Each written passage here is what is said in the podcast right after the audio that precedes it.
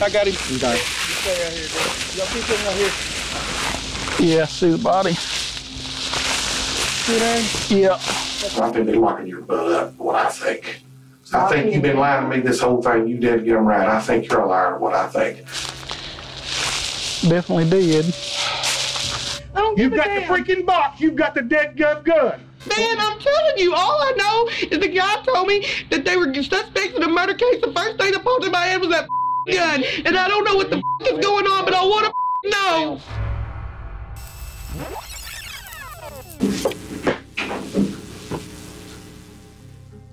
This is Samantha Wohlford, a young mother, a wife, and an aspiring YouTuber turned ruthless killer. Hey guys, I was asked to do a video 15 weird things about me. She has arrived at the sheriff's office for routine questioning after her husband was kidnapped during an alleged home invasion. It was an unthinkably sadistic plot. The abduction of a young father and a futile race against the clock to find him before it was too late. Rewind approximately 6 years. Samantha, a single mother of 10-month-old twin girls, was just 19 years old when she met 23-year-old Ernie Ibarra Jr., who was known to friends as Dagan. The two began a relationship which soon turned to marriage, and eventually the couple had 3 children together.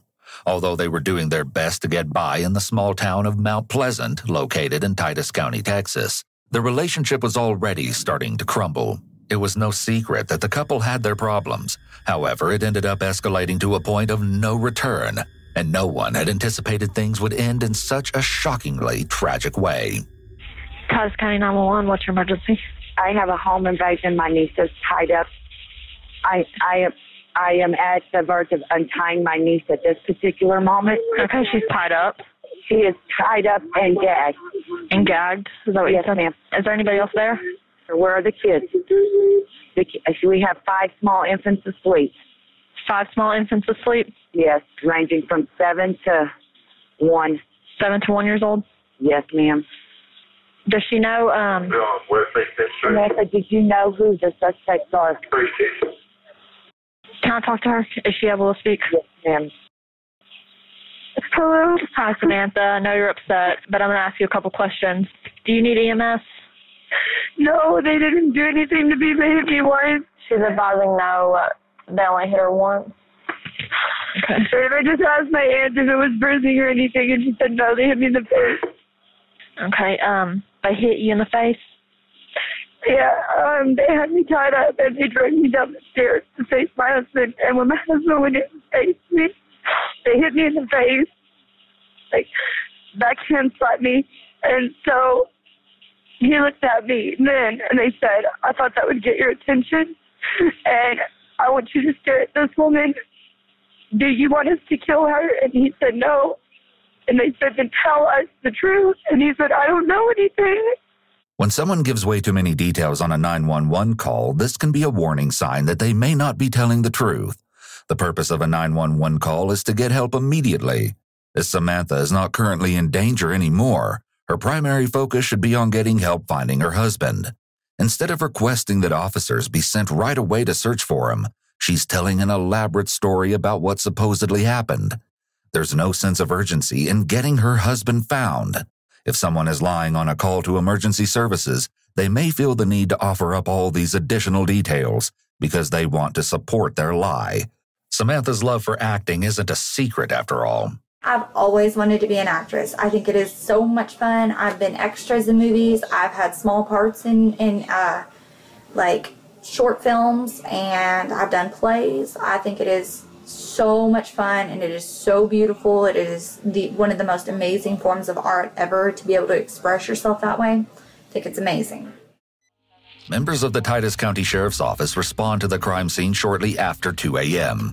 Immediately, an investigation into the violent home invasion and kidnapping of Ernie Ibarra Jr. is launched. The following footage is raw body cam footage recorded by Corporal Chris Durant and Deputy Ed Godoy just minutes after the twisted crime took place. Sheriff's Office. Come on, I'm upstairs. I'm sorry, sir. Okay. Sorry. Okay. Are you still talking with Sheriff? They told me that I have to stay. Tell her you're here. I did. She's still picking on her. She said she still has a few questions for me before I can get off. Let me have it and I'll take care of it, and you talk to them. So walk me through what happened. I don't honestly know what happened. I was in bed asleep, and we heard a noise, and the second I was able to open my eyes, somebody grabbed me and jerked me out of the bed and slammed me down on the ground and started tying me up and putting it up to my throat and told me don't move. Okay. They were punching me over and over and over and just keep fighting back, and I was just letting him do it. And what's your husband's name? Ernest Ibarra. Ernest Ibarra. Okay. The officer is conducting a typical investigatory field interview at this point. However, these statements can be admissible in legal proceedings. The body camera footage can be reviewed by investigators, and inconsistencies discovered between initial contact and later interrogation. One of them did say the name Luke, but that's it. That was all. That's only in identifying anything of God. One of them said, "Hey, Luke," and the guy turned, but that's the only identifying anything of God. Samantha changing her voice to imitate the alleged intruder may be an attempt to dramatize the attack in order to make it appear more believable. Although her voice is emotional, she doesn't actually express much concern about Dagan, and instead seems focused on telling the story about everything that happened to her. It's discovered that Dagan's phone was also taken by the assailants. They took his phone, but they didn't take mine. I had mine hidden. Uh-huh. So I was able to... So he's got his phone? No, they have his phone. Okay, that's what I'm talking about. What's his phone number? Huh? Well, I need that number. Get that number from me. They cut my shirt off, and then after they made me stand there naked in front of him, threatening to do things to me. Mm-hmm. The guy said I can't. You were outside or here inside? I was in the living room. When they took me to the living room, he said, "Get your shirt and get it quick, because I'm not this type of person." So I started rummaging through my closet. He said, "I said get it quick," and pushed the knife against my throat. So I just grabbed whatever shirt and put it on. But he grabbed my shirt and he started cutting it and cut it down the collar. And then he said, "What's your name?" Samantha. Samantha. Wohlford. Where's that shirt at? Is it downstairs? What color is it? It's gray sweater. Gray sweater? Okay. That's what I was sleeping in. Okay. Yeah, I've got the front door's been kicked in. As he dictates details of the crime scene to dispatch, Samantha handles her own urgent business. She sends out a text message that reads as follows. Hey, all right, this is what we need to do. I need to do an emergency phone ping. And I've got the cell phone number. The phone service company is immediately contacted in hopes that the position of Dagan's phone can be traced and lead law enforcement to his location before it's too late. Was the spray paint already on the walls? Yeah, somebody broke in over Christmas time. Or everything, Halloween time, and did that. And he's already been out here once over this. Okay. They cut his hair off. I don't know why. Is that his hair? That's his hair? That's his hair. Okay. And he said... and you said also the pants he had on? He said, "You're going to want something of your husband," and chopped a piece of his hair off and threw it on the floor. And you said those are his pants that he had on? Yeah. Where's the sweater you had on? I think that's it on the dining room floor. On the chair. Okay. I said I got another car pulling up. Let me go see who this is. Due to the fact that I was dialing with my nose. Hey, just stay out there for just a second for me, okay? Can I go out there? Well, let's get this checked out real quick. Because right now this is the most important thing, you know. Let's get this all figured out. I don't see how me writing a statement is in the crucial hours of you finding my husband. It is, because, I mean, this may help you trigger something to help us, you know. About 2:02 a.m. There's something 1.86 miles from a residence in Pittsburgh. You know anybody in Pittsburgh? Contact Pittsburgh. Samantha does, in fact, know someone in Pittsburgh, as it just so happens. As the deputy continues to gather information from Samantha, the corporal speaks with Samantha's mother, Rosie, and Samantha's Aunt Ginger. How you doing? Just fine. You're the one that found her? Yes, she's the one that found her. I'm the one she called. Okay. So she called you first? She called me. Okay. Bound and gagged, and then she called me. We live in Winfield. Do we have any idea where her husband is? That's what we're trying to figure out.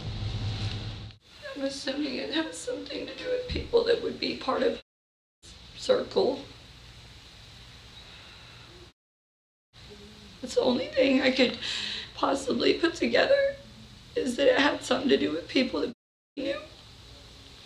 Samantha says that the intruders name someone she knows as the reason for the attack on her husband. For this person's privacy, as they were never proven to be involved in the case, we have redacted their name throughout. Samantha will continue to bring up this person's name throughout the investigation.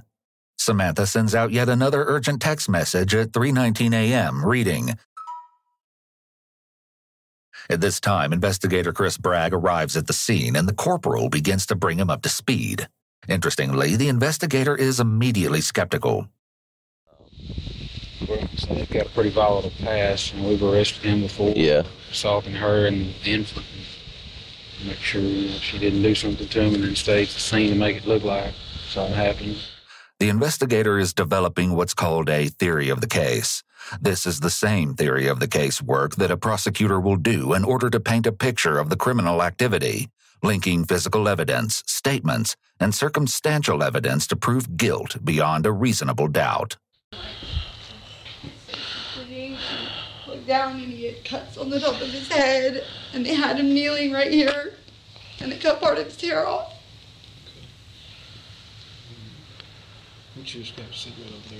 After a brief search of the first floor, the corporal then guides the investigator to the staircase that leads to the bedroom where the attack began. So they kick the door and they come up these stairs.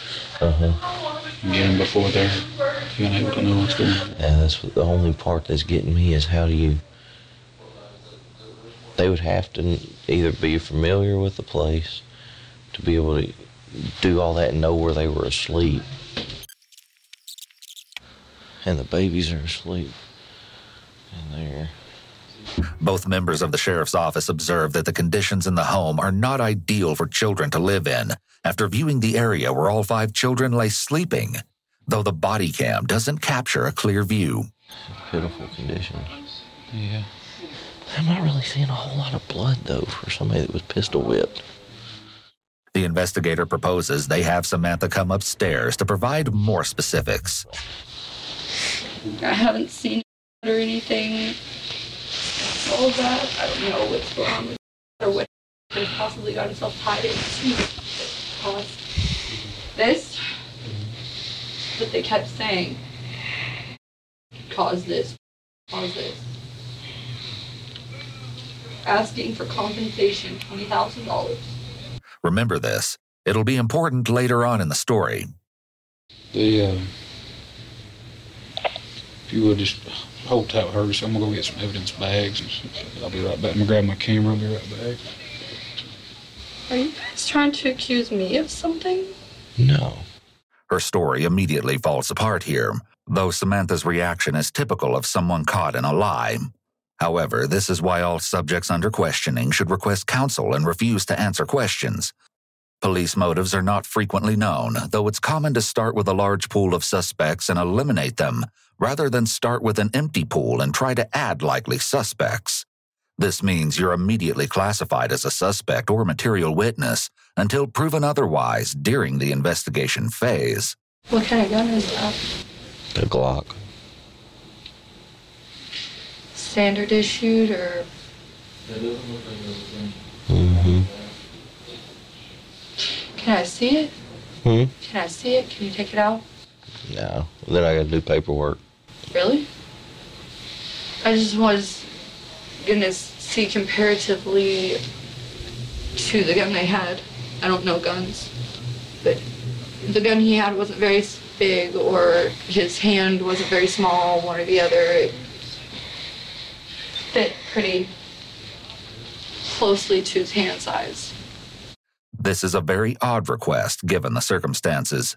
It's noteworthy that in the midst of Samantha's chit-chat with the officer, she doesn't appear to stress that her husband is missing. It's possible that this is her attempt to be friendly and distract the officers from the situation, since she may believe at this point that police may consider her a suspect. What them kept saying, took someone from us. The only thing I can figure is they're saying, like, narked on someone. They said something about, now he's behind bars. What time did y'all go to bed last night? Around 11. Just a couple hours before the invasion occurred. Next time, she'll have a different answer to the question. How old are your babies? The youngest. One. You got four? Five. They were in there squirming a minute ago. Mm-hmm. So what is going on? Investigators are doing their thing. Samantha doesn't seem overly concerned about her children, but it seems she's already growing impatient with the investigation. Little does she know, this is just the very tip of the iceberg. At 6:10 a.m., just a few short hours after the violent home invasion and abduction of Samantha Wohlford's husband, Dagan, she arrives at the Titus County Sheriff's Office in northeastern Texas. It's here that the disturbing story will start to unfold. That's a call before I go to sleep. Samantha places a call to her mother, but displays almost no emotion during the course of the conversation. She appears very self-centered, and her behavior is quite strange for a woman whose husband is missing. Oh, no, it's not me. I'm starving to death.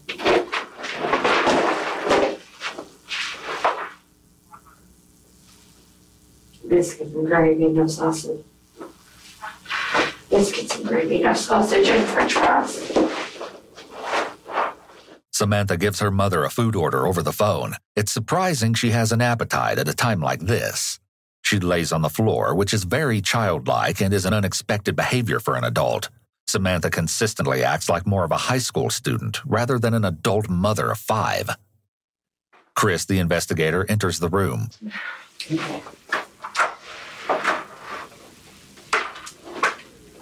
Have we heard anything? We're still working on everything. You did your part. That's it for me. I feel like there's something he hasn't been telling me, but I don't know what. What's your gut feeling tell you? I think it's something to do with... What do you think would be going on with it? I hate, and I'm usually right, and I hate that, but he has a problem with getting involved in things that he don't need to be getting involved with.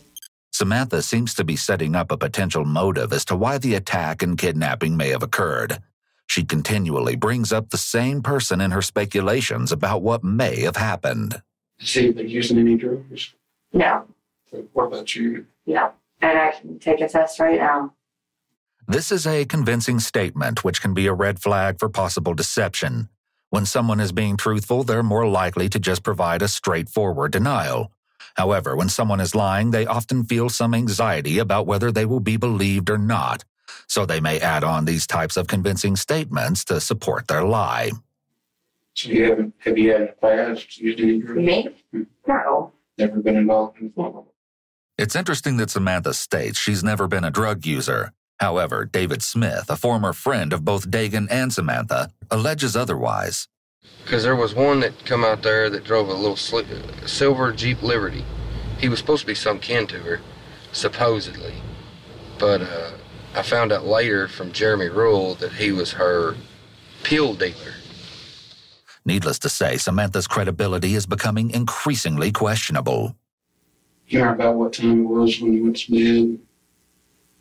I looked up at the clock and it was like 12:01, and I was like, yeah, you've got to get to bed because you have to be up in 5.5 hours. Sure. Samantha says she and Dagan went to bed at midnight, contrary to the 11 o'clock time she gave a responding officer at the scene of the crime, as you may recall. Already, her story is beginning to change.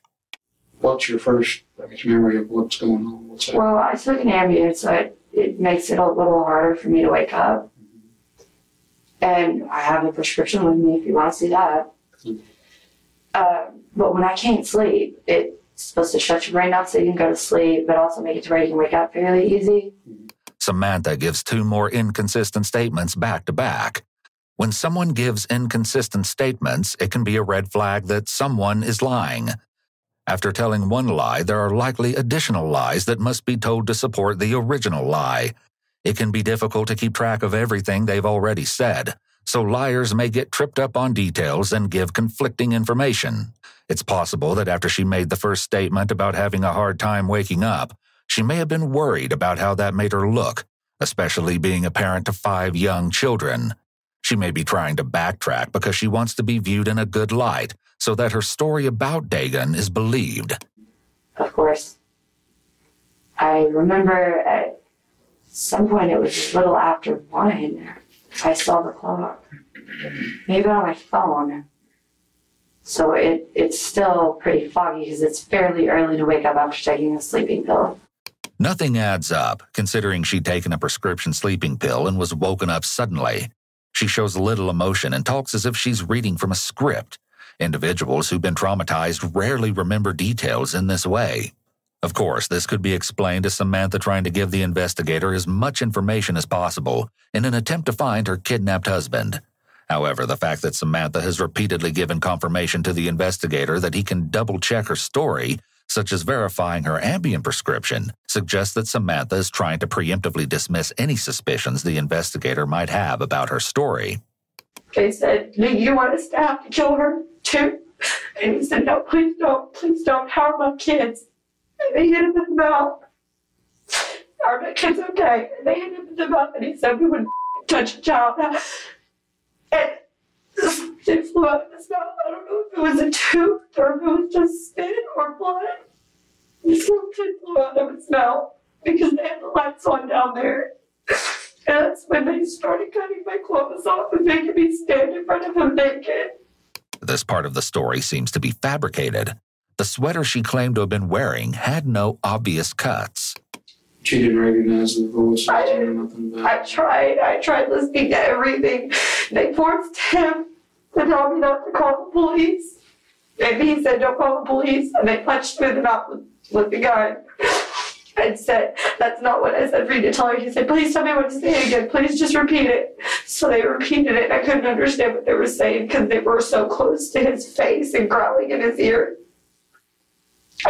He said, "Sam, don't call the police. I don't care what happens. Don't call the police because they'll come back and they'll kill all the kids. Promise me." And he was screaming at me, and I was like, "I promise. I promise." However, the 5 children nearby remained asleep through all of the chaos. The police, as well as Samantha's aunt, will scrutinize this assertion later. I know you said something about some money or... Yeah. He said, "What do I have to do? Please don't tell me what I have to do." And he said, $20,000. You want to know what you have to do? Can you come up with $20,000 in the next 5 minutes? And he's kind of laughed. What did the handgun look like? It was just black. I don't know anything about guns. Okay. Could you know the difference between like a revolver and an automatic?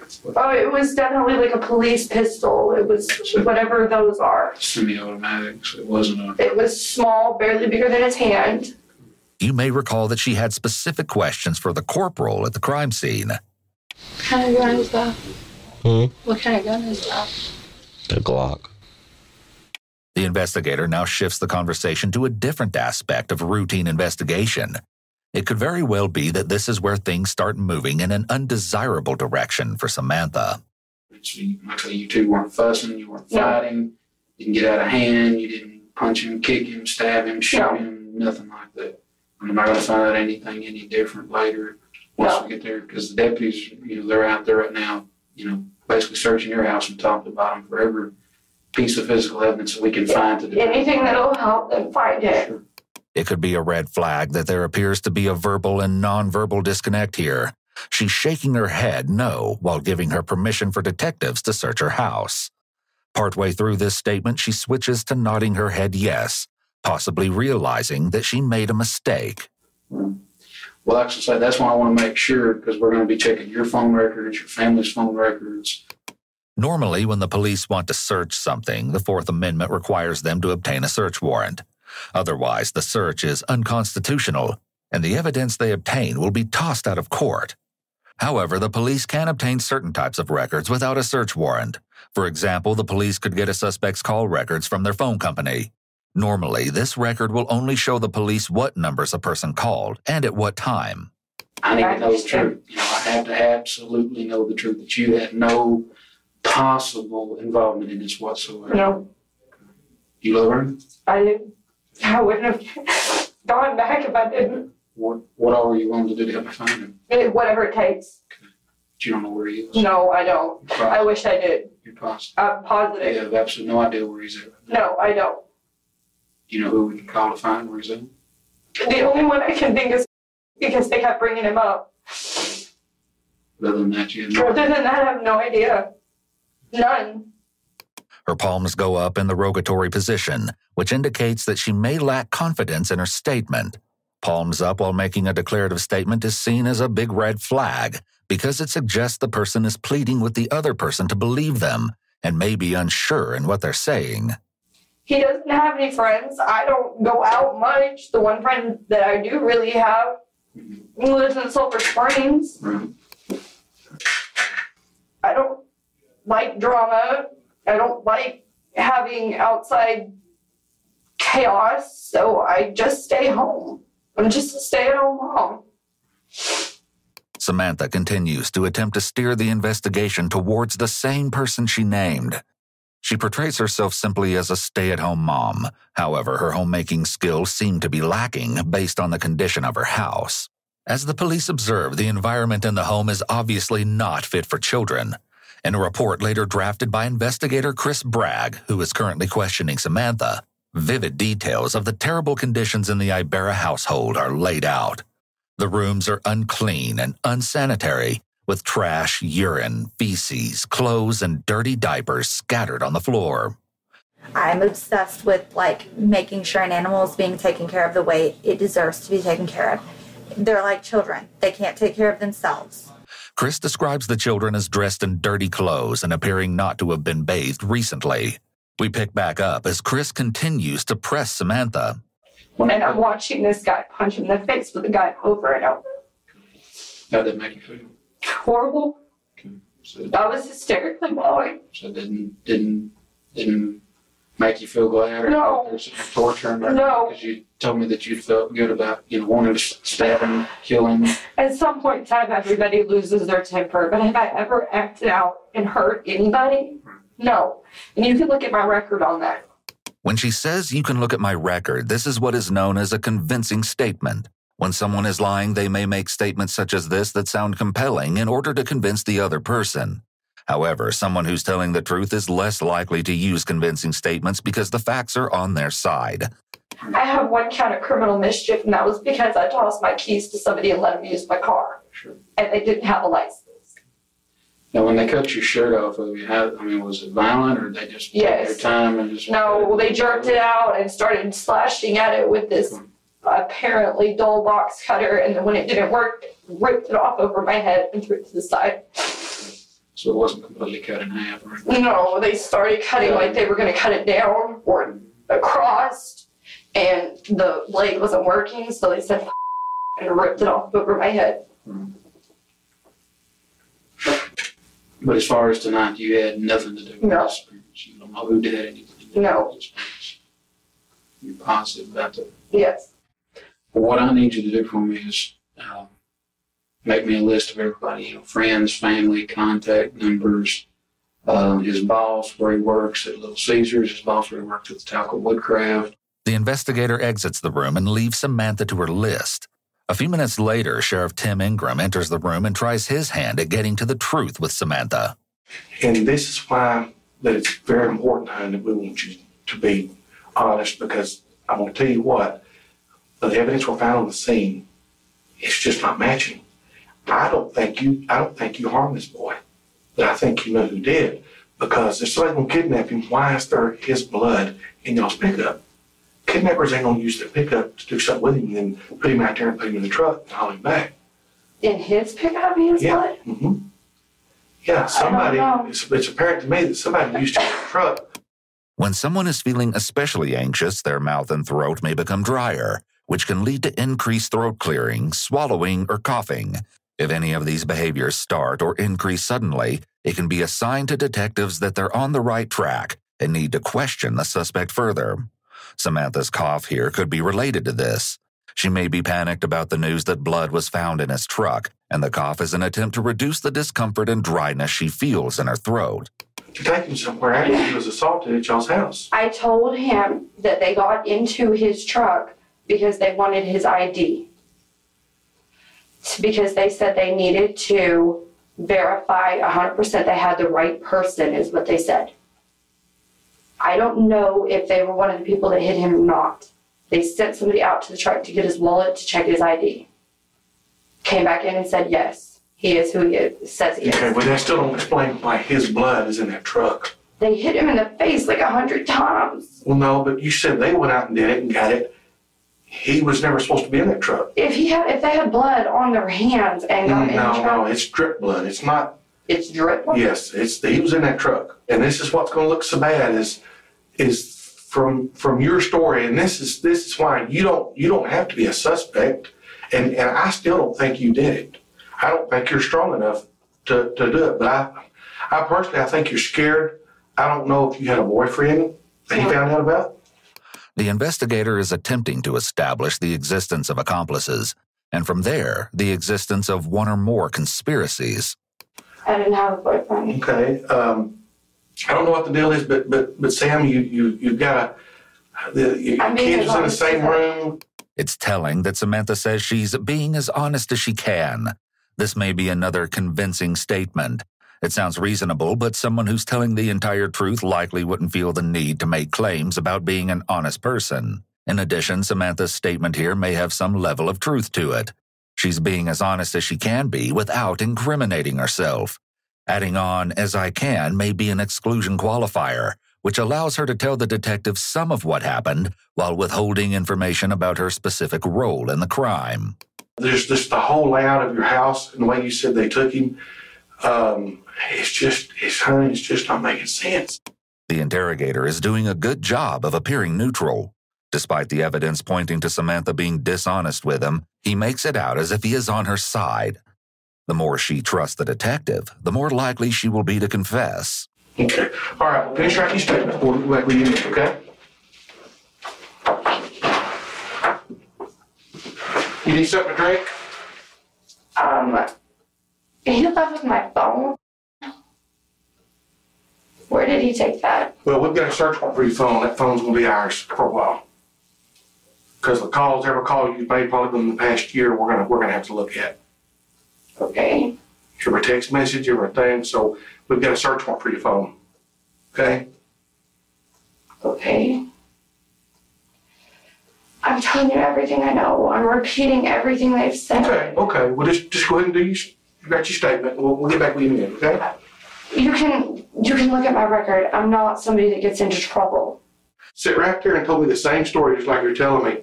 And, they try to convince me. And in the end, when the evidence come in, they sat there and we knew all along they were lying. We knew all along the story was made up.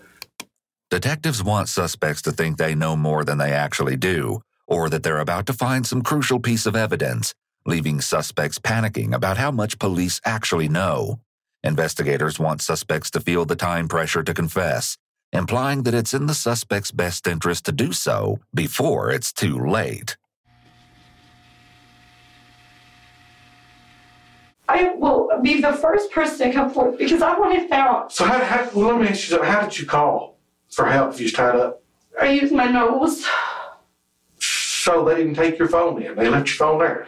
They asked me if I had a phone, and I told them no. And they asked him if I told him no. How'd you get to it? I wiggled on my side. Where was it? Where was I it? Was on this side of the upstairs, and it was shoved up underneath the edge of the bed on this side of the upstairs. Who did you call? My mother was the first number on my call list. I just used my face. And so instead of calling 911 for help, you called your mother? How do you press 911 with your face? Well, how did you dial your mother with your face? I didn't dial my mother. I just pushed the first thing that was on there. It had just happened to be my mom. Although Samantha may believe this is a reasonable explanation, you'll encounter another witness who will tell the sheriff's office that they observed Samantha with her phone simply laying on her lap in the aftermath of the attack. Next, the sheriff wants to hear about what's been going on in Samantha's personal life. Well, now see, here's something else I don't understand. Maybe you can help explain to me. You talked about how much you love Ernie, right? Mm-hmm. But though you're talking to Brian, you're talking to Alan. I'm not allowed to have friends because I'm married. Oh, no. Mm-mm. No, not that kind of friend. When people like you, No, do you think that's normal for married people to... In the world nowadays, in general, I think more people our age. I wish I could marry somebody like my dad. He's great to my mother. There's nobody else ever that could turn his eyes from her. He's the perfect husband. Okay. God knows I didn't marry one. He cheated on me more than once, and I think every once in a while to hear that I'm beautiful and to hear that I am an attractive person and that I am not the most horrible person in the world, it's nice. This could be an attempt to not only justify her actions in talking to other guys, but it could also be a deliberate attempt to portray her husband in a negative light. She's hinting toward verbal abuse by claiming that he would tell her how horrible she is. This seems especially unusual given the fact that her husband is still missing. Most people would avoid speaking ill of a loved one who's missing or recently deceased.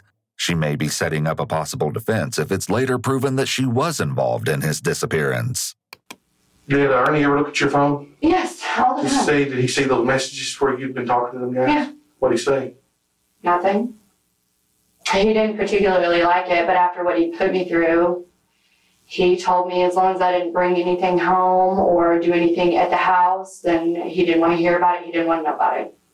And I told him, I'm not cheating on you. Yeah, these guys tell me I'm beautiful and they tell me that I'm, And I go out to my mom's house and I go to the bar and I go dancing.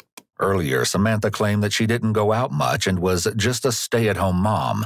Now that detectives are questioning her about the guy she was talking to, she suddenly changes her story.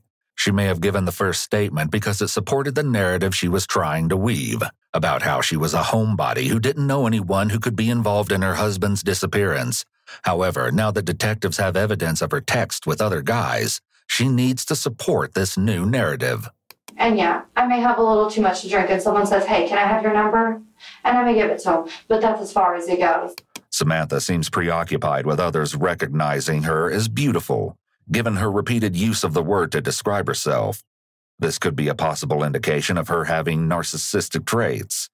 Anyway, sorry, this little button came up on the corner of my screen and I pushed it. Now my lighting is different and it's making my face look all splotchy and I don't know that I like it. I'm a little vain, I guess.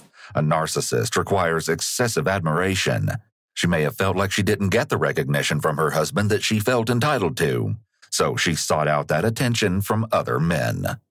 Hey, in your statement, you might want to just go ahead and write in there after you talk about what happened tonight. You might just want to talk about and put in there that you have been friends with. Because who's to say one of these guys didn't set it up to try to get you where you're single and I can come in and get you and just use that as a ploy? See, and that's what I'm saying. I may know something without even realizing I know something. The detective is laying groundwork for the theme development stage of the Reid technique by suggesting that one of the men who was interested in her had something to do with her husband's disappearance. If she can admit to this possibility, it will be easier for her to later admit to having knowledge of it, and then eventually to her confessing that she was actively involved. When the sheriff mentions that perhaps one of her male acquaintances set this up to make her single, she grasps at this idea as another motive. She may be realizing her story and acting aren't going over as well as she'd imagined. Once again, she's the victim. It seems she'll do anything to deflect attention from herself. In October, things blew up. He laid his hands on me. I put criminal trespass on him, not on his sister, because she was acting crazy and harassing me. My friend David Smith had talked to me earlier, said he might come by later that night. I told him it was probably not the best idea. What? Ernie going to be there? Who's this David Smith? he called in and reported that that he was there. Then when he realized that I intended on giving him the chance to be the better person he says he's going to be, and to go through the criminal trespass or the anger management courses and go through and do what he says he's going to do, and I'm going to give him that chance out of home on his own without having a judge to force him to do it. So Ernie's got a lot of anger issues. Yes, is he jealous? Severe. Yes. Is he very severe. Jealous of you? This is different than what she said earlier about how Ernie told her she could do whatever with whomever, as long as it wasn't at their house. Samantha appears to enjoy being in the role of the damsel in distress, and having David Smith and these other men come and save her from her allegedly abusive husband. This is another example of Samantha's need for attention, which is common among individuals with narcissistic personality disorder. Yes. David Smith hit him up because me and him had been hanging out. I hadn't intended on ever hearing from Dagan again, Ernie. I had never intended on speaking to him again. He cheated on me and he laid his hands on me. I was done. Well, his sister talked his way back in, and he said he loves you, blah, blah, blah. He wants to be with you. Well, I was on a Skype conversation with him, and David was at the house, and he heard it. What did he do? He got freaking furious and started freaking out on me and treating me like crap and threatening me. David, this guy that was a friend and only a friend, wanted to be with me. And when he realized that I had intended on going back to my husband, he freaked out. I need to find out where David lives. If you say he lives close to you, I need to find out where he lives at.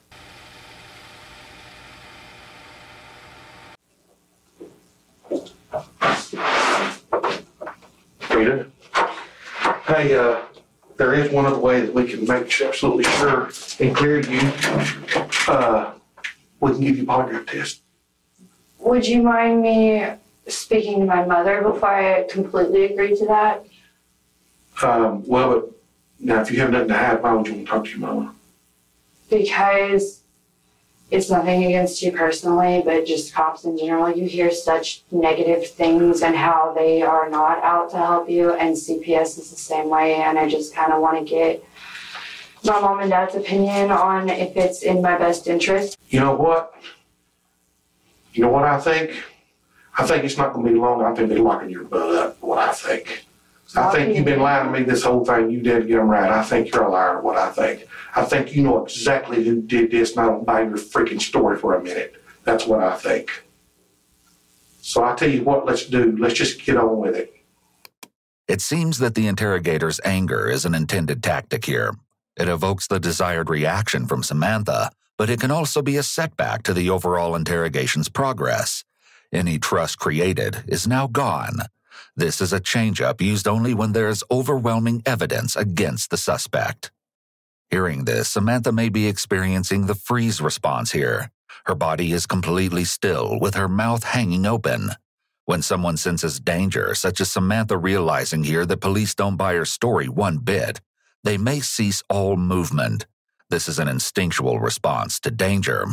Movement invites attention, so freezing may make someone momentarily feel like they can lower the spotlight on them. You know, that's why I say I've tried to really be honest with you. And why I feel that you have done nothing now that's sitting here this whole time. If I'm going to tell you right now, DPS is damn good at them. If you ain't got nothing to hide, and what bothers me is you even hesitate to take that knowing it would positively clear you or to positively show that you're hiding something. But what's going to make you guilty is when we prove that you lied to us in here. The sheriff indicates that lying will essentially make her guilty. This is somewhat misleading. Though, as stated previously, the police are legally allowed to mislead suspects so long as they do not coerce them into a confession. Nevertheless, the inconsistencies between Samantha's statements and the evidence could be used to suggest that she is aware of her own guilt and is using lies to cover it up. Therefore, the investigator is trying to establish knowledge of guilt, or more commonly referred to as consciousness of guilt. This is most often established by circumstantial evidence related to the suspect's actions or inactions after a crime. That is the case that I do know who did it and why they did it. Okay. Doesn't that make me like an accomplice? Nope. It sure don't. No, that makes you a scared mother with children. Interestingly, Samantha asked the sheriff about being an accomplice. The law usually treats accomplices just as it would principals, meaning that accomplices can face exactly the same legal penalties. Most states hold a person criminally liable if they aid or abet another in the commission of a crime. The classic example of this is a getaway driver for a bank robbery. Importantly, this is a distinct concept from conspiracy. A conspiracy is when two or more people make an agreement to commit a crime, and at least one individual within the group takes some overt act towards committing the crime. In such a case, all conspirators are criminally liable for the conspiracy. The only other thing I know, and I don't even know, I know, okay, that it's suspicion. Okay. I've been up in the hospital with my friend Charlotte. Okay. And she's got a guy there, and I swear to God, I cannot go up there that I said any of this. Okay. Because they have a lot of friends around here, and my life will be in a lot of danger. Okay. But the only other thing I know is venting to her and talking to her about problems. Like I just told you, I have a problem with talking to my friends about our problems. Mm-hmm. I don't have many of them. So when I do get with one of my friends, I want to talk about any problems we might have had. And honestly, lately, it hasn't been many. Okay. We have had problems in the house, and I haven't seen Charlotte in a long time. Okay, roll with it. And she's got this guy in the room with her, and he gets to talking about how a man shouldn't treat a woman that way and how you don't do those things to a person. Okay. And he's going to deal with the situation.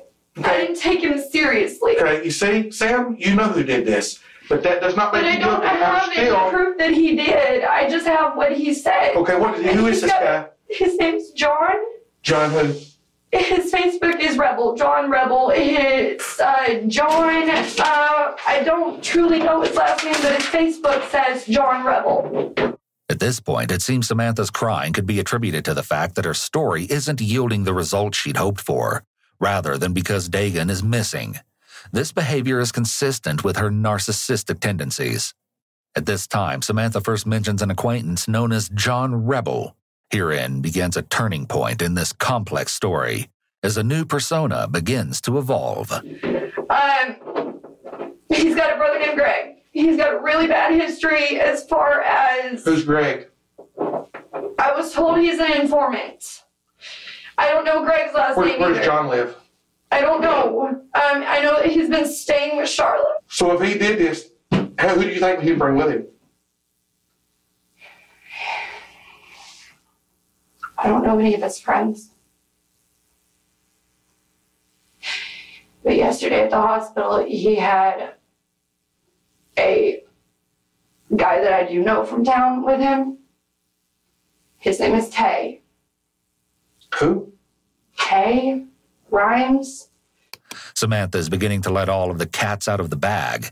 In just a few short minutes, she's implicated John Rebel, who will soon be identified as John Sanford, and Tay, whom investigators will learn is a man by the name of Octavius Rhymes.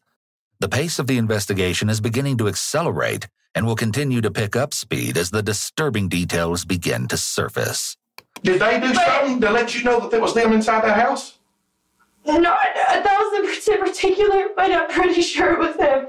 The height and the weight and the way he was talking on gangster. You pull yourself together and get to writing, and we need to arrest these folks and keep them out off the street where they can't hurt you and your children. There was a third person with him. Okay, who do you think it was? He's got people that's staying with him. Oh, John Rebel? When they were in the hospital Before this happened in my house. Yes. Tay was with him. There was another guy. I don't know his name, but he pretty much fits the bill of the third guy. There was three people? Yes, at the house there was three people. And at the hospital yesterday, you can look at the cameras, there was three people. So they have them on the video camera there at the hospital? At the hospital, yes. Okay. There was Tay and that guy and this third party. The one that I said was basically like the ringleader that was bossing everybody around. The other two really didn't talk much other than a word here and there. But it was the big guy. the third party that was at the hospital. She claims not to have known the third man at the hospital, but she's prepared to shift all of the blame in his direction. The only thing I know about the heavyset dude is they called him Jojo, but they told me that wasn't his name. They said I believe they said it was Jose. Samantha reveals quite a bit about this third person. Samantha gives a detailed story about where Jojo lives and knows that everybody calls him Jojo, despite saying just moments ago that she just met these individuals. Also, another significant item to note. Do you recall when the corporal at the scene learned of a ping on Dagan's phone from dispatch? There's something to 0.86 miles from a residence in Pittsburgh. He asked Samantha if she knew anyone in Pittsburgh, and she had no reply. Well, it turns out she did. Tay and Jojo were both residing in Pittsburgh. She heads out for a smoke break as members of the sheriff's office prepare to head to the local hospital, determined to intercept two suspects that have been frequenting Charla's room for days. Both John and Jojo were apprehended at the hospital at 9:39 a.m. As you'll see, each interrogation will be damning, to say the least. The clock now reads 10:10 a.m., The other party that was picked up at the hospital by the sheriff's office, a man by the name of John Sanford, a.k.a. John Rebel, is seated in the interrogation room. He's dressed in black pants and a black long-sleeve shirt. The clothes match Samantha's description of the assailant's dress provided to law enforcement. Clearly, John is quite comfortable here. He may be thinking that if he engages with law enforcement, they'll believe him or go easy on him. John, you know what this is about, though. You know exactly what it is. You know what happened over at Samantha's house last night. That's what we're going to talk to you about, okay?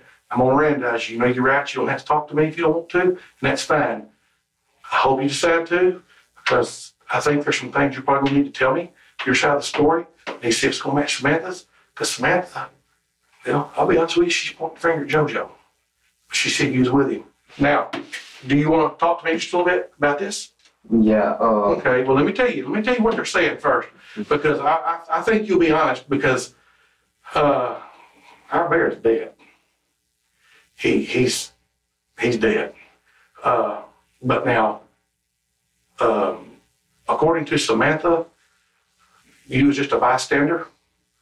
Why, Jojo beat the living crap out of him up in that room where y'all were blood and collecting evidence. Anytime there are multiple suspects involved in a crime, police will want to separate them as soon as possible, so they don't have a chance to get their stories aligned. Police may often plant the seed of doubt that the others are implicating them, leaving each suspect with the decision dilemma of whether to confess or remain silent. The detective is also utilizing a Reid technique here of placing blame on an outside source rather than on the suspect himself. This will make it easier for John to admit his involvement, because the detective is building the theme that John was just a bystander and not the main perpetrator. Additionally, in this situation, it's likely that there are no real bystanders from a legal standpoint. Under a theory of accomplice liability, if the prosecution can prove that John aided or abetted the murder of Dagan, John would be in the same legal jeopardy as the person who pulled the trigger. Okay, this all started yesterday, like you said. Yeah, we talked to her about her problem with her husband and all that. Mm-hmm. Never did I plot to kill the guy. I have a problem with males hitting females. And I do too. She did say that there's been times it's crossed her mind to do stupid shit, this and that. Like what? Like, basically, like, get somebody to f*** them off. Like, not kill them, but like just beat the shit out of them. Set them up, shit like that, right? And I told her, I said, well, damn. I said, you're talking to somebody that could do that, but I wasn't going to, though. John now begins his account of the previous night, beginning with a quick stop at Samantha's house. Jojo had the keys. He was passenger seat. In front? Yeah, passenger seat. Who was driving? I drove because... Okay. Who was with you? It was me, Jojo, and the dude in the back seat. I have never seen a day in my life. Except for, I do know... What's his name? All I know is he was related to Tay. Yeah, because I think I know who he is. John indicates that someone related to Tay was in the back seat, and that Tay wasn't with the three of them in the car. Okay, let me rephrase that. I have seen him because I have been running around Pittsburgh, But unless they live on Cypress Street, I don't know who they are. Okay, I got you. Okay, well, go ahead. Y'all all three together. So you was driving, but you didn't have the keys. Didn't have the keys, and I really didn't have a choice because I like my life. John seems to be trying to suggest that it was actually JoJo who was directing the scheme, and now seems to be implying that JoJo threatened him into driving. Notably, duress can be a defense to some crimes. However, it's typically not a defense to the crime of murder. John gives his rendition of what occurred at the Ibarra home. They go in. I'm the only person that knows the layout to the house. So JoJo asked me, like, where they sleep at? And I just walked up, stopped, and told him, man, look, upstairs. They didn't go up. I have to go up in the middle. It was JoJo, me, and then the last dude. We go up. And that's when all hell breaks loose. Beat the living hell out the dude. Honestly, me personally, I do not believe Samantha really had a hand to play in it. I think that what she was saying just kind of got took too far. Okay, so what happened? Who beat the hell out of you? JoJo and the other guy. John is awkwardly using his hands as he talks, despite being handcuffed. People may increase their use of illustrators to make their lies sound more believable or give off the impression that their story is true. Jose Jojo Ponce is in the hot seat. Needless to say, things aren't looking good for JoJo, who's now dressed in orange prison attire. Hey, Jonathan is really putting this whole thing off on you, and said that you're the one that wanted to go in there, and he kept saying that you said something about like maybe you had a bad dope deal that went bad. I don't even know. Matter of fact, I specifically told them when she told me who her husband was, right there in Octavius' house. Mm-hmm. When she told me his name, I told her. I don't even know who they are. I don't even know him. JoJo said, well, what do you think you can do? You think you can come up with 20 grand in 5 minutes? John mentions that JoJo demands Dagan produce $20,000 within 5 minutes if he wants to fix things. This is almost exactly what Samantha told the police. This could be because it's true. However, if you watch Samantha's interrogation footage, it's clear that she's trying to paint the incident as drug-related. Cause this. Asking for compensation, $20,000. And this may simply be a story that the group concocted to tell the police. JoJo tells me, all right, stay here and watch him. Dude's out cold. I'm talking about folded up, basically like literally like this, all the ground. When we got outside the house, they had him up against the truck, hands still behind the back, had his face down like this. What part of the truck? The hood of the truck. Okay, that makes sense. That's where, okay. The investigator catches himself here, just before he almost lets out a piece of evidence. Retaining key evidence is a way to corroborate testimony and also to tie physical evidence to one or more suspects. They went through the truck. And at this point is when I started thinking, damn, what the really going on? Because they put the dude in the back seat. So we go. We leave. As we're going, they tell me, all right, go here, whoa, I'm driving. We go all the way out to the country. Get out to the country. Next thing I know, they walk off. They're all like, go start the vehicle. Go start the vehicle, he throws me the keys. So I'm like, what the f***?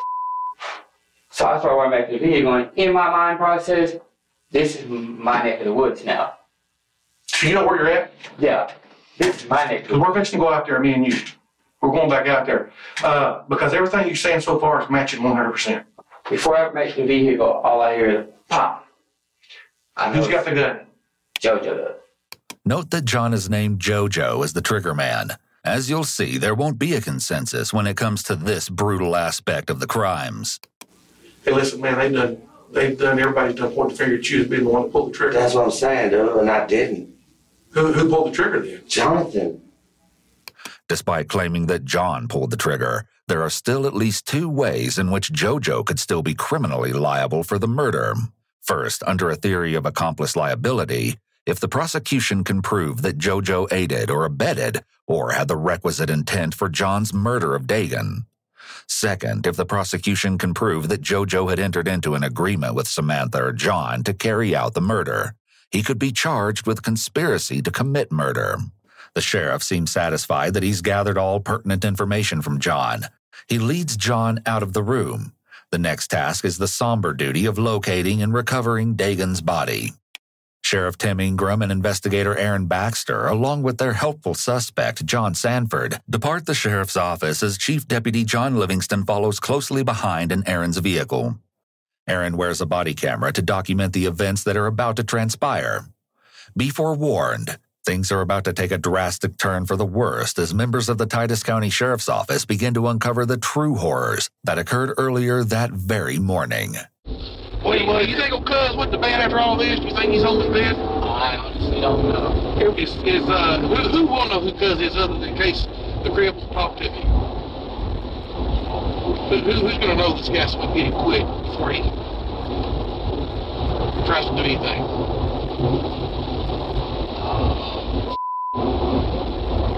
Almost anybody in Pittsburgh that really... So is that his name? Is that what everybody calls him, cuz?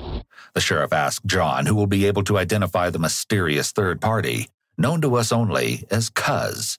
We'll soon learn his true identity. Yeah, see the body. See there? Yeah. That's him.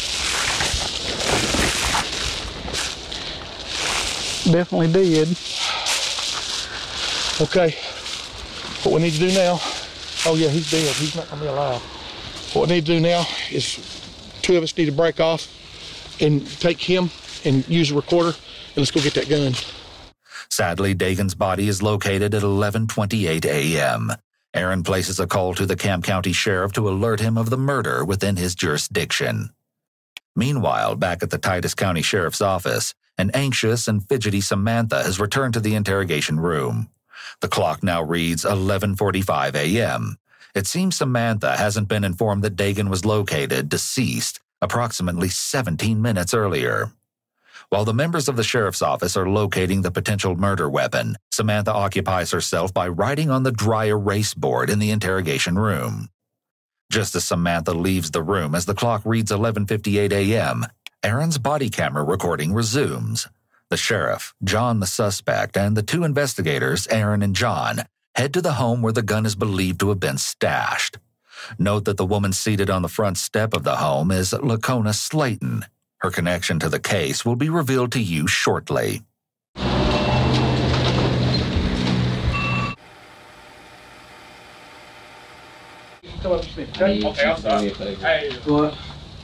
you. I appreciate you, man.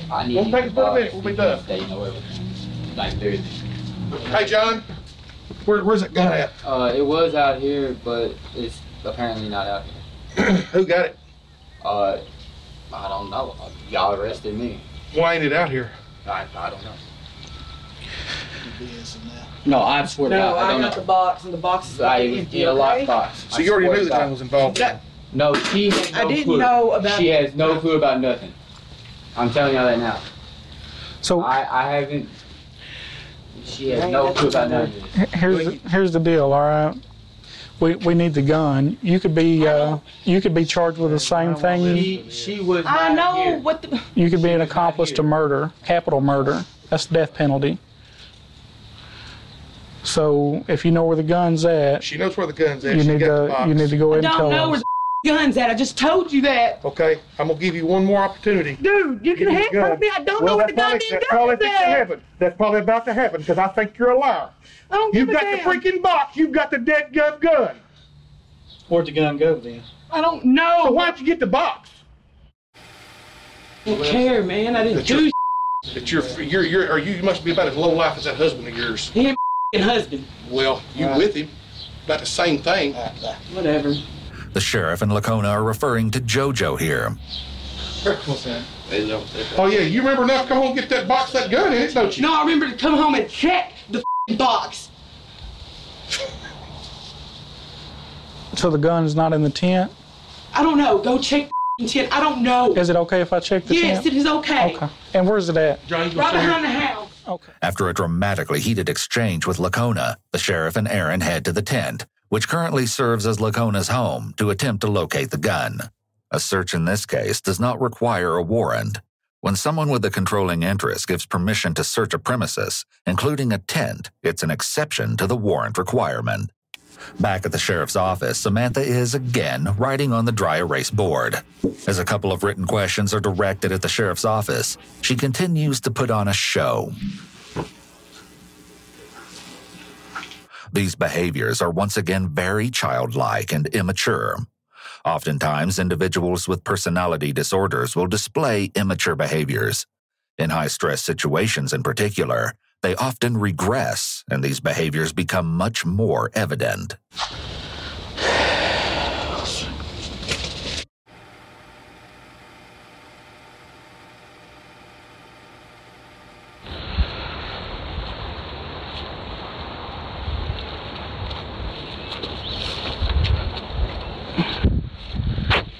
There you go, right there, I bet you.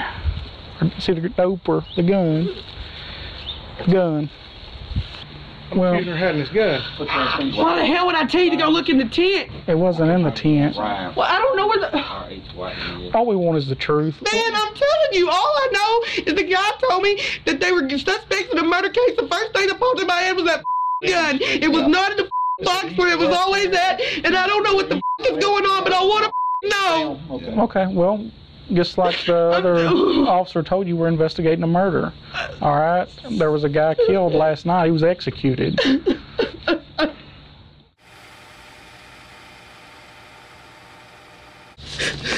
He wasn't supposed to have it, was he?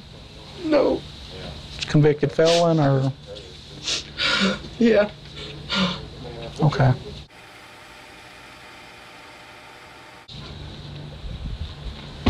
Obviously, you know, that guy's got a family, and they're going to want to know what happened to their son and father. I mean, the guy's got kids, young kids. And so we just want to, we're just trying to gather the facts up and get justice for this guy's family. Is there anything that you can tell me at this point that would help us with our investigation? Other than that, if I think he would have did something like that, yeah, because he's pulled it on me before. He's pulled the gun out on you before? Yeah. All right. I know I've prayed, but damn, I didn't think I was going to split up with him like this.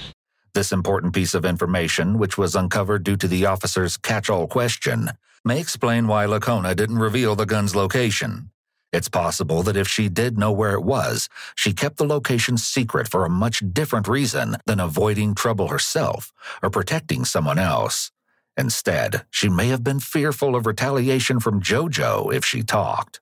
We've yet to hear Jojo's side of the story, but it's going to be hard to dig himself out of the hole that seems to be getting deeper by the minute. The members of the sheriff's office depart with the recovered weapon that was believed to have been used to execute Dagan. Investigator Aaron Baxter sits down with Lacona on February 24th, just 4 days after Dagan was killed. During our last encounter with Lacona, when the handgun was retrieved near the tent that served as her place of residence, she seemed to insinuate that her days with Jojo were numbered. However, she initially referred to Jojo as her fiancé at this meeting. It may be that she had a change of heart and decided against ending the volatile relationship after all. As a result, she may be less forthcoming in her interview than the sheriff's office would have hoped. You know, the other day when we were over there with the gun, what made you think that gun was used to just... You just had a gut feeling? I just had that feeling. It was a feeling, because... I don't know, it was just a feeling. And you said that Jose had pointed it at you before? Yeah, in the past, but he would never. When it comes to other people, he's not mean. He's a coward. When it came to me, it was different. Other folks, he was a coward. He always backed down from fights and stuff. And I just don't understand. I don't see. Like, I just don't understand. What? Why? Jonathan didn't even know her. As far as I knew, Jonathan was the only one that knew her. Then I found out Tay's known her, Jonathan's known her. Jojo didn't know her, so why would he even... I don't know. Lacona seems genuinely confused about the conspiracy and why Jojo would participate, seeing as he hadn't met Samantha until the day before the murder. According to future testimony provided by John, the three men smoked methamphetamine while en route to the Ibarra household. Perhaps this claim could explain the violent behavior seemingly uncharacteristic of Jojo. So why don't you tell me who found that gun in my tent? I promise you didn't. Where do you think I found it? I know exactly where you found it, which is in the spot that Jonathan hid it. Jonathan put it there? Seriously? Yes. Jojo seems to believe that by knowing where it had been hidden, he can somehow pin the murder on John. Jonathan blew his pistol out and he hits him with it. Where'd Jonathan have the pistol at? In his waistband. Whose pistol is it? Jonathan's. Where'd he get it? Beats me. Clearly, Jojo's story is not agreeing with John's version of events. Most significantly, Jojo claims the gun that was allegedly used to murder Dagan belongs to John, though Jojo is unsure where or how John obtained it. All right, and the gun that we got out from under the house, that's the gun that I guess it belonged to Jose. It was mine. It was a gift to me from him. It was mine. Okay. Most importantly, perhaps, Lacona confirms that the handgun that was recovered near the tent belongs to her and Jojo, not John. What I need to do, I've got Samantha's version. Samantha is the ringleader. I never met her until yesterday. So you just up there with Charlotte and them, that's when you met? That's when I, right, yes sir, I met Samantha. And I met her five kids. Mm-hmm. We all left. We get to Walmart. We're in Walmart for a little bit. All of a sudden, Octavius Rhymes walks up to me. He said, man, I gotta go. I said, why? He's like, my mom just called me and cussed me out, telling me I better get the damn car home. So I said, well, let me go find Jonathan real quick. Let me ask Jonathan if he can give us, me and my wife, right home, back to your house. When Jonathan took me home that afternoon, though, Octavius was home. Octavius ended up leaving with Jonathan. They left together. Me and my wife stayed home. All of a sudden, around after 7 or 8, that last time, they showed back up. This time, they showed up with Octavius, Jonathan, Samantha, and her kids. Jonathan pulls me to the side. Say, cuz, I need to talk to you. I don't know what's up. He's like, look, old girl, talking about Samantha. Uh-huh. He said, Samantha wants us to, do something. And he wouldn't tell me full details until we went to the place.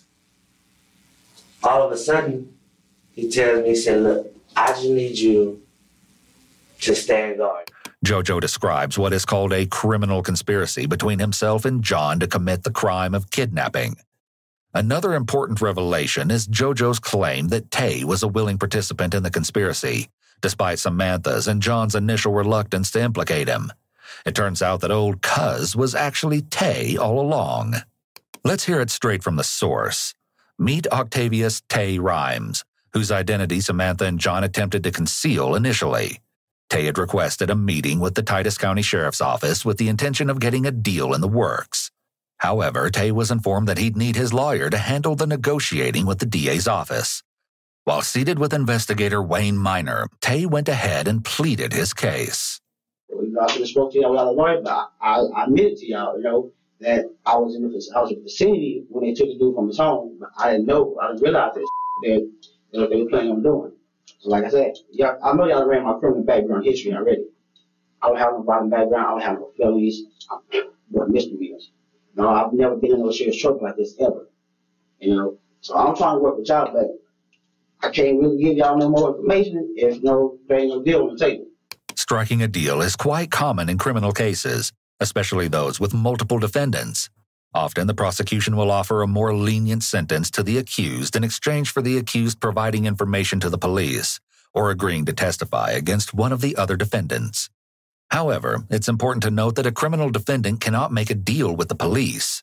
Only the prosecutors are authorized to make deals with defendants. Therefore, any sort of deal that the police make with Tay wouldn't have any legal effect. Unless, of course, such a deal was approved by the prosecutor's office. I stayed downstairs the entire time. But she whistled. So that means she was downstairs. Because like I said, me, Octavius, and how'd she whistle? Was it like a like that or a... Yeah, like that. That's what I'm saying. She was downstairs. She had to be. But you didn't see her? No. And so who went back in when she did that? Jonathan did. And all of a sudden, Jonathan comes back out and says, come here, cuz I talked to you. So we walk over here. And he's like, her mom just called. She said she's that a friend, she's sending a friend over to see her or whatever, something like that. He's like, so she said, we got to go, we need to go now. Jojo claims that Samantha told them to move quickly. Records indicate that she called her mother to alert her of the attack. Because her mother's home was an hour's drive from Samantha's, she assumed that would give the men ample time to leave the premises with Dagan. What Samantha didn't anticipate was that her mother would send a nearby aunt to her rescue. There's no way Jojo could have known this bit of information if Samantha wasn't in on the ruse. And so we left.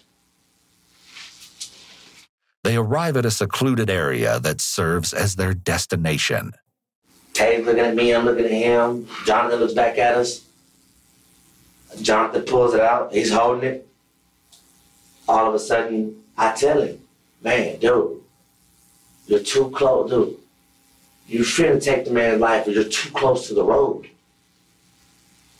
Tay's looking, Tay's like, man, you really are. He said, that's gonna be loud.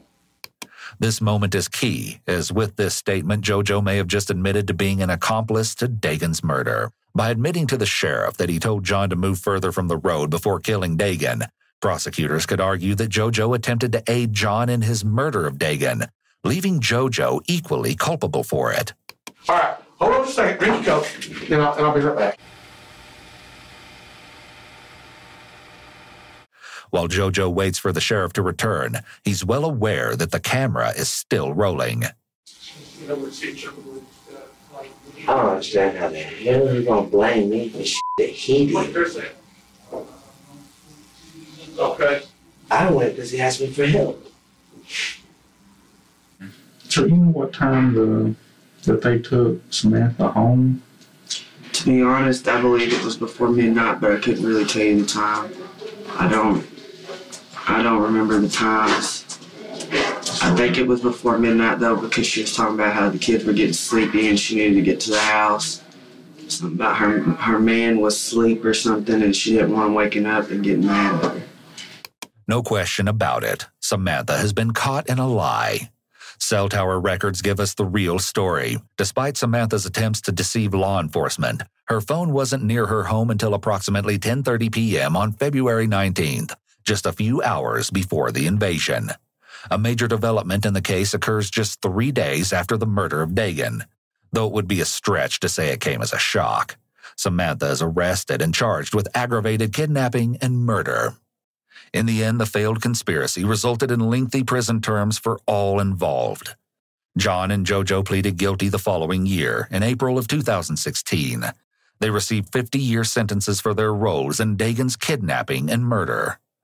Months later, in December of 2016, Tay went on trial. It didn't go as he'd hoped, however. He was found guilty of murder and aggravated kidnapping and was sentenced to a total of 93 years. Last but not least came the mastermind behind the whole terribly designed plot. Samantha went on trial for Dagan's murder in September of 2017. Not surprisingly, she was found guilty. She was sentenced to 99 years. In addition, she received another 50 years for the kidnapping to be served consecutively with her murder sentence. To this day, it is still unknown who pulled the trigger and killed Dagan.